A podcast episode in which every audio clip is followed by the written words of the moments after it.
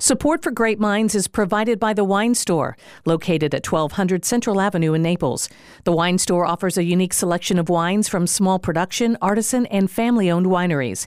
Their in store wine education center hosts classes for the novice and connoisseur alike. Details are at thewinestorenaples.com.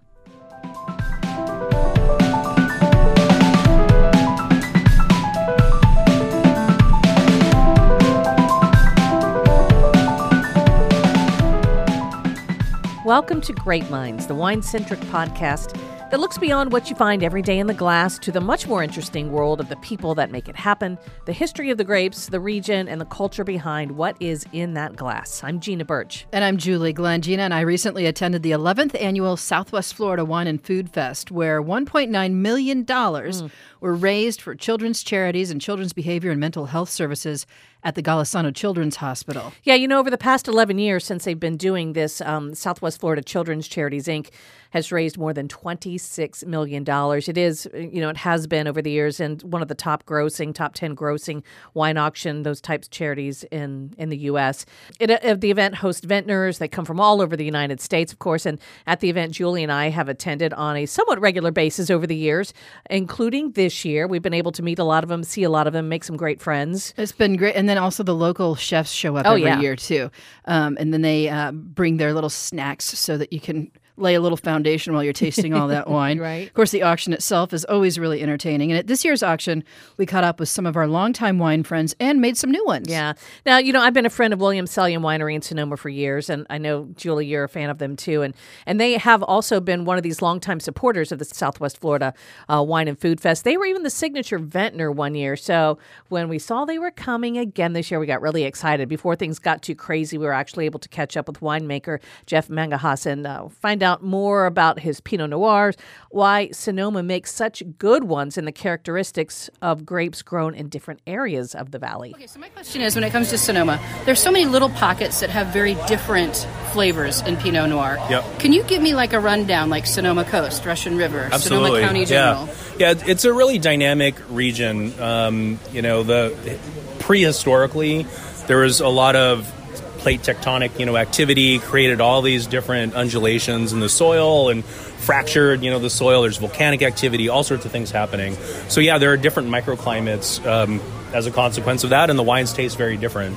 Uh, what's very interesting, you know, the fog. If you if anybody's ever been to that region, the fog really comes in from the south of um, kind of the Russian River AVA, and then it sort of starts to spread out. So depending on where you are, if you're the furthest point where our winery is, where there's a little bit of fog effect, you know that has a an impact on the wine. When you're closer to where that fog comes in, the fog hangs out a little bit longer. It's a cooler climate, so the wines taste a little brighter, a little bit more red fruits as opposed to darker fruits. So it's uh, it's really dynamic. Green Valley, you know, I've got a Chardonnay uh, that you tasted already that uh, comes from a really sandy soil. That was an ocean bottom soil that got uplifted and it creates a real minerality in the wine. And it's interesting because you can even find fossilized oyster shells in that soil, and it's called Gold Ridge Sandy Loam. When you're up near our winery, you're up on West Side Road, you get more of some red, gravelly, volcanic, decomposed volcanic soils um, that create you know, more of a tight knit tannin structure to the wines. So, is your minor in geology? um, well, as, as, a winemaker, as a winemaker, actually, my my my um, original background, I, I, came from the scientific field. I was a cancer research biologist, and so science was always sort of interesting to me. Um, and certainly, as a winemaker, geologist, you're um, a meteorologist you know you're a fortune teller you're you know all sorts of things. I mean there's so many different aspects. But i do value my scientific background which you know that teaches me not so much i mean the chemistry all that sort of stuff but it's the detailedness that science brings to the table and winemaking is ultimately about detailedness uh, being able to execute. And that's why i think williams selyem is super successful you know, we're, we're very, very focused on details. It's kind of fun. You kind of also get to be an artist, you know? Absolutely. So yeah. you don't be all super sciencey.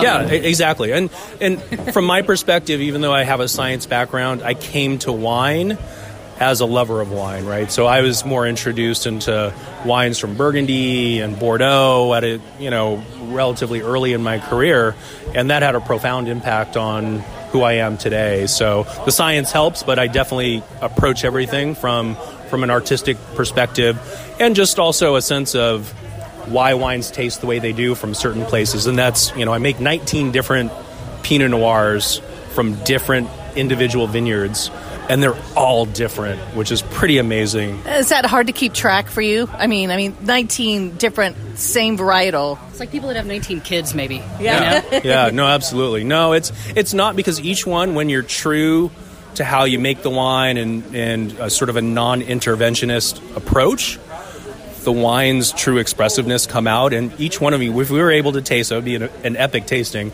tasting all 19 different Pinot Noirs side by side they would all be very different. Not just a little, but a lot, because the soils are different, the climates are different, um, and that's places they come from. Yeah, and that's which one's the biggest, like the biggest, roundest, full bodiest, well, fullest bodied. I mean, I think you would have to. You mentioned the Sonoma Coast wines that are grown out on the true coast that grow up at you know 12 to 1400 foot elevation. Um, the plants really struggle to ripen. They tend to have a very concentrated, you know, texture. Lots of tannin. Uh, so those are kind of the, the real full bodied wines. Uh, we make a really awesome, awesome wine called Precious Mountain, uh, which is, um, you know, the yields are very low, tiny, tiny berries. And that's a wine that, frankly, lives for 20, 25 years, you know, if you want to hold on to it that long. So who's the leanest? The leanest of the beans? Me. yeah, me too. I wish I could in my dreams. on radio. um, the leanest wines, it, it depends. Um, I think Russian River wines can be more lean. Um, it's interesting because out on the coast, a lot of those wines, because it's a cooler climate, they tend to hang out on the vine a little bit longer, so they respire more of their acidity. So, from a technical perspective, the coastal wines, you know, have a lot of tannin, but they typically have less acidity. As where Russian River is more balanced in in their growing conditions, and so they tend to have a little bit more acidity. So, I, I tend to think of Russian River as being more acidic. It seems like maybe the winemaking style there is perhaps heavier handed because it always seem they seem kind of really bigger, big in Russian River. Yeah, it depends on the house, yeah, you know. And, and our, you know, our, our our style is freshness, um, leanness. Uh, you know, I don't want to connote sort of the wrong impression with that, but it's you know, our wines are bright, yeah, and that's you know. Uh, alcohols are typically between 13 and a half to 14 which is i think the sweet spot yeah um, as where you know i think when you're picking a lot riper you're losing the essence of the place so that makes sense. Sonoma County. So that's our Sonoma County 2017. It's just in our it's release bright. right now. it is. It's bright. It's it's an it's sort of our easy drinking entry level wine, right? So in California, but it's really good. It's better than anybody else's entry level. I mean, you know, it's amazing because this is a because you're here. so it's, this is a thirty nine dollar bottle of wine in California, nice. and it goes up, and we go up all the way up to 100, 110. Yeah. Um, and I've got a couple of those in my cellar. Yeah. Thank you. Yeah, no worries. Um, it's that's what this wine, you know, we want to introduce people to the style. This represents Williams Selyem's style, the coolness of the fruit from the from the growing regions, the brightness, and just it's delicious. Again, that was Williams Selyem winemaker Jeff Mangahas, who now has some new neighbors, Thompson 3150 Wines. We also talked to the owner there, Mike Thompson. He reiterates the importance of place and specifically the West Side Road location in Sonoma that Jeff also spoke about. Originally from Houston, Texas, and um, later on moved to Florida in the Panhandle. And then six years ago, my wife and I bought a property at 3150 West Side Road. We planted Pinot Noir and Chardonnay and we followed our dream. And so we became a small producer. It's just the two of us. We have a winemaker, Patrick Sullivan. Uh, vineyard manager had been um, Ulysses Valdez, who passed away last year. He planted our vineyard. And now Lee Martinelli Jr. is our new vineyard manager. So we've been really blessed on the vineyard side. Two very famous people. You got some rock stars rock helping you stars, out. Absolutely. And this is our fifth vintage that we're pouring today and uh, we've been really, really blessed. We uh, are about to bottle 1,100 cases of Pinot and Chard and Rosé, and uh, in the barrel from the 18 vintage is 3,000 cases. Wow! So we quite a growth. Quite a growth. Yeah, and, and it's bigger than we ever thought we would be. We're probably scaled back to 2,500. We want to be a small boutique producer. We thought West Side Road was an important address The 3150 came from that because Jeff at Williams Selyem, obviously, Arista, Rochioli, Gary Farrell, Thomas George, a lot of famous people on that road. We wanted to be on that road. So here we are, and we're just little people. But we have a private tasting room by appointment. The people can come see us.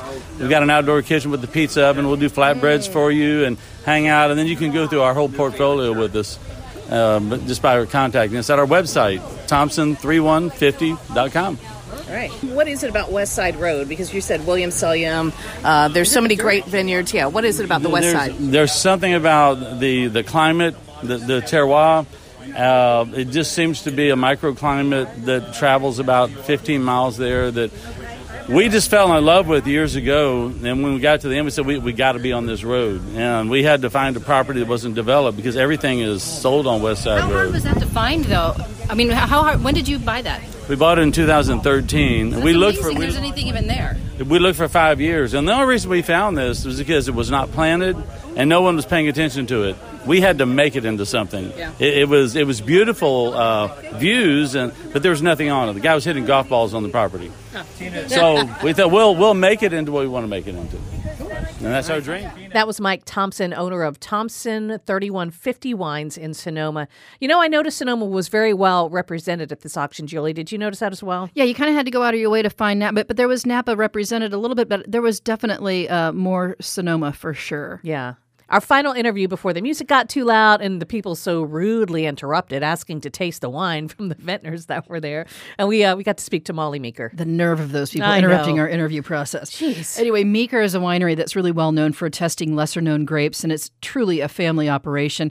Both of us know Lucas really well. Mm-hmm. We've known him for years, and uh, that's Molly's son. And you had known Molly before, but I Right. never got to meet her until now. She's so cool, isn't she? You know, she's just as awesome as everyone always told me that she was. And I was always hoping that I could get to meet her Mm-hmm. eventually. And I was so glad to get to do so uh, this past weekend. It was great. Let's listen to that conversation now. So let's talk about this new white wine that you you, you said it's an experiment. It was an experiment from 2017. Um, it is Verdelho, which is a, it's a Portuguese grape, and in Portugal they usually use it for making Madeira. But mm-hmm. we made a straight up white wine with it, which who knew? It turns out it has a really nice tropical nose, a mm. great citrusy finish, and the main thing is is that it's a very unpretentious, easy drinking white for all summer long. I think um, I could go through a not just a glass, but like a bottle of this in a day. Call it a porch pounder. Yeah, it oh, is Oh, yes. definitely. Gina has. You guys simultaneously came up with the same term, porch pounder. It's one of my favorites. Or, or my son also calls it a patio priority. Ooh, that's so much more sophisticated. know. So, where did you get these grapes? Are you They planting it? come from no, no. This comes from a, a single vineyard in Contra Costa County on the uh, Sacramento River Delta, and uh, we actually got introduced to it because Lucas is making some wine for some other people. He's doing custom crush work, and one of his custom crush clients wanted the fruit, and but the, the gentleman who owned the vineyard didn't want to sell just a chunk of it. He wanted to sell all of it to one place, and so we bought the other half, and that's how we got started. Well, that worked out pretty good. Yeah. But Your Meeker has kind of a tradition for playing with unusual varieties. So is this like a continuation of that tradition? Yes, we actually. Um, my husband, when he was the winemaker, always had one experiment every year with either a new varietal or a new way of treating a varietal that we already had but hadn't done it that way before. Lucas has extended that tradition and, in fact, has named a series of wines Hone, H O N E, and honing our skills. Hmm. And so Hone 1 and Hone 2 were the first one was Sakura, which was a blend of four traditional sort of Sonoma County Italian family red field blend of Zinfandel, Petite Sirah, Grenache, and Carignan.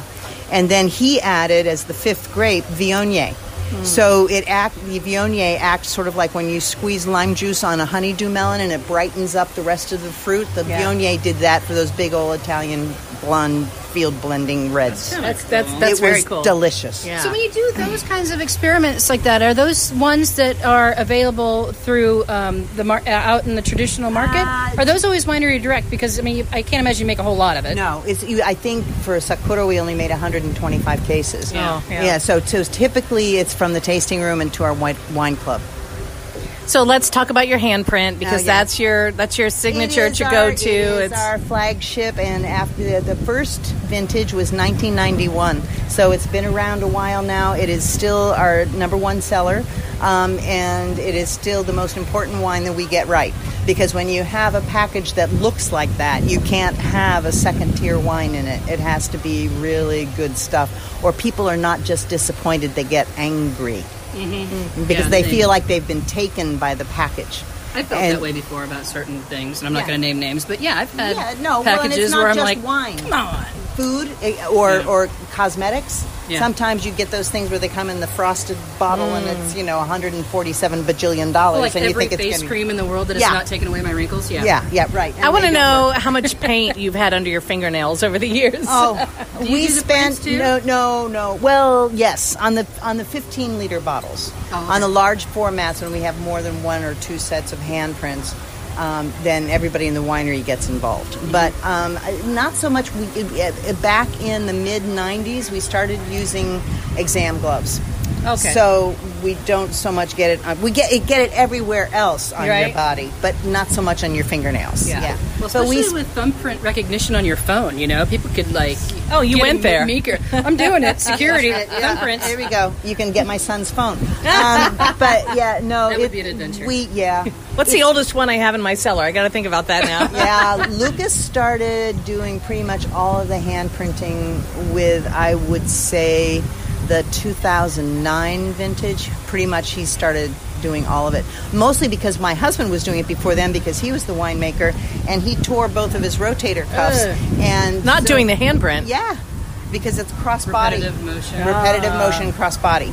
It was stupid. We ergonomically we set it up entirely wrong. We fixed that, but we were too late for my husband's shoulders. So when, as soon as my son sort of graduated from college and came to work for the winery, it was all over for my husband. He's Yeah. so happy to not do that anymore. I bet. So- I've got to say, I've worked with Lucas before, your son, Yeah. and he is always incredibly impressive. And I know that you get to be proud mom, I do. but he is so smart He is and very smart. so fast with the brain. I can't imagine Yeah. that was really easy. He no no. um, well, no. he would I, be a I- challenging person. That's a good way to put it, yeah. and I, but I, and I totally love him. But he is so smart. I just yeah, he and, and his sister is the same. They Yeah. are both frightening, and I, I, I, I do my best to just my, my parenting number one parenting skill was get out of the way. Hmm. That was my number one was like get out of the way. go be awesome. yeah, ahead. go be awesome. You're doing fine, and I had very little to do with it. But how does it make you feel that they're involved so much and they are into what the winery is about? it is a great blessing because um, if he had not been interested, I don't know if we'd still be making wine. Wow. It's uh, it's my husband's seventy six years old now, and so he was ready to move on. Um, he's still very involved. I mean, he's in the tasting room every day, and and Lucas consults with him. But it's pretty much Lucas's show now, and I am very proud of what he does. And I'm thrilled that he's doing it because I would have hated to have to go find a winemaker. Right. you know and um, and it's easy to and it's funny i tell people that um, he's my boss which he sort of is um, but by the same token i can tell him if i need a mental health day you know and i will stay home and he pretty much can't say no you know. On the other hand i can't quit either. I tried. I have tried to quit and they won't let me Just do all So- sales trips. Just get out. yeah, Yeah. well, i do i do i do i spend 20 to 30 weeks on the road every year Wow. It's a lot of work. It's a grind, and I don't think a lot of people really understand that about the wine business and how hard wine wineries work Yeah, to get themselves out into the markets when they're not part of a giant conglomerate. No, it's it's very difficult, and as we all know, the only way you have of cutting yourself out of the herd is the story you tell. It is getting people to identify with your story because there's let's face it, there's a lot of really good wine out there, and there's a lot of really good small family-owned wineries. So the only way you can make yourself different is by doing it and being there and telling a story that hooks their imagination and takes you on the road, takes them on the road with you. And that just is karma, I think. Kismet. You can't It's pay a whatever. PR company for that. right? No, no, and that's right. So there's no substitute for the last name. Yeah. That's perfect.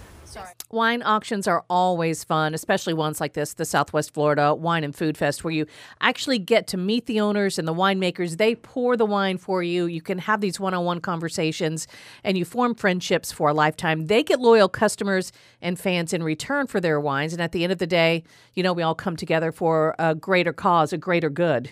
Yeah, in this case, it's the children's charities and their mental health, which is finally getting attention that it needs to make a difference in the lives of young people and their families. Uh, it's always um, it's nice to kind of sometimes people look from the outside and like, oh, wine auction, look at the snobbiness, but actually, it really raises a lot of money. It A does. all these things do. So, I mean, it's it's a a lot of effort and um, a lot of really good wine, but it's also a lot of dollars that are sorely needed in the nonprofit I agree. arena. Yes. Mhm. So we have something new to tell you about from Grape Minds. Gina and I want to hear from you. Mm-hmm. If you have a favorite wine story or grape you want to know more about, you can now give us a call. We have what we are calling the Grape Line. I love it. So what you do is you call in and there's an outgoing message saying, "Hey, you've reached the Grape Line," and then you Grape just Line. Grape Line. We need to get a little jingle. Yeah, we do. and then you just kind of leave your message saying, "Hey, this is the thing that I want to know about." Leave your contact information too, in case we want to call you back and ask you some questions mm-hmm. back, or if we want to get more information from you to find out exactly whether or not your wine is or is not corked, or what the problem is. right? is. So just give us a call at 707 200 3632. Once again, that's 707 200 3632. The Grape Line. The grape line. dun, dun, dun. you can ask us any kind of question you want. What wine goes best with pancakes? Why do my teeth turn purple after drinking Malbec or Petite Sirah? Or why do my teeth not turn purple but my friends do? Yes. And what does that rooster on the bottle of Chianti really mean? What's he doing there? What's don't he know. alerting us to? Is it time to wake up and have Chianti for breakfast with your pancakes? Now we're talking. I don't know. I don't know about that, but we'll maybe we can delve into uh, pancake pairing in another podcast. Yeah, some days it might make sense. Yes. Grape Minds is produced at WGCU Studios on FGCU campus in Fort Myers, Florida. Our producer for online media is Tara Callaghan. Technical production is by Mike Canary. Grape Minds theme music for Zantes by Colin Mannon. To get in touch, check grapeminds.org. Thanks for listening.